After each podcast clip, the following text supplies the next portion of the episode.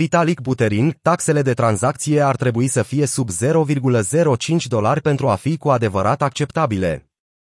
Ethereum, cea mai importantă platformă de contracte inteligente din lume, a fost afectată istoric de costuri mari de tranzacție. Dezvoltatorii au încercat să abordeze această problemă prin așa numitele soluții Layer 2, care ajută la scalarea aplicațiilor prin procesarea tranzacțiilor în afara rețelei principale Ethereum, menținând în același timp același nivel de securitate și descentralizare.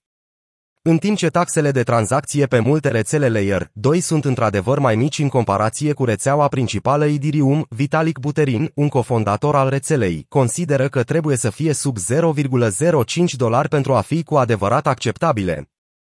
La momentul redactării acestui articol, taxa medie de tranzacție a rețelei principale Ethereum este de 16 dolari, conform datelor de la Bitinfo Charts. Buterin a făcut cele mai recente comentarii ca răspuns la o postare pe Twitter a gazdei podcastului Bankless, Rian San Adams, care a distribuit o captură de ecran a taxelor medii de tranzacție pentru 8 platforme Ethereum Layer 2.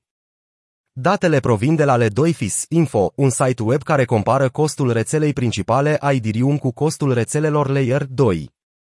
Singurul layer 2 care îndeplinește taxa de tranzacție dorită de Vitalik Buterin sub 0,05 dolari este Metis Network la 0,02 dolari. Cu toate acestea, un token swap pe platformă costă în continuare 0,14 dolari. Taxele cresc brusc de acolo la 0,12 dolari per tranzacție pe Loprin, ajungând până la 1,98 dolari per tranzacție în rețeaua Aztec trebuie să ajungă sub 0,05 dolari pentru a fi cu adevărat acceptabil în opinia mea. Dar cu siguranță facem progrese grozave, chiar și Protodan Shardin ar putea fi suficient pentru a ne duce acolo pentru o vreme. A scris Vitalik Buterin pe Twitter, marți. Protodan Shardin, soluția de reducere a taxelor de tranzacție pe termen scurt a Idirium.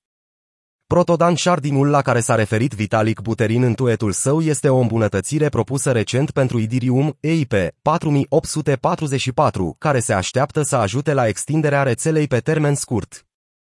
Upgrade-ul permite un nou tip de tranzacție, numit tranzacție cu bloccarin, care transportă date suplimentare care nu pot fi accesate de Idirium Virtual Machine, EVM.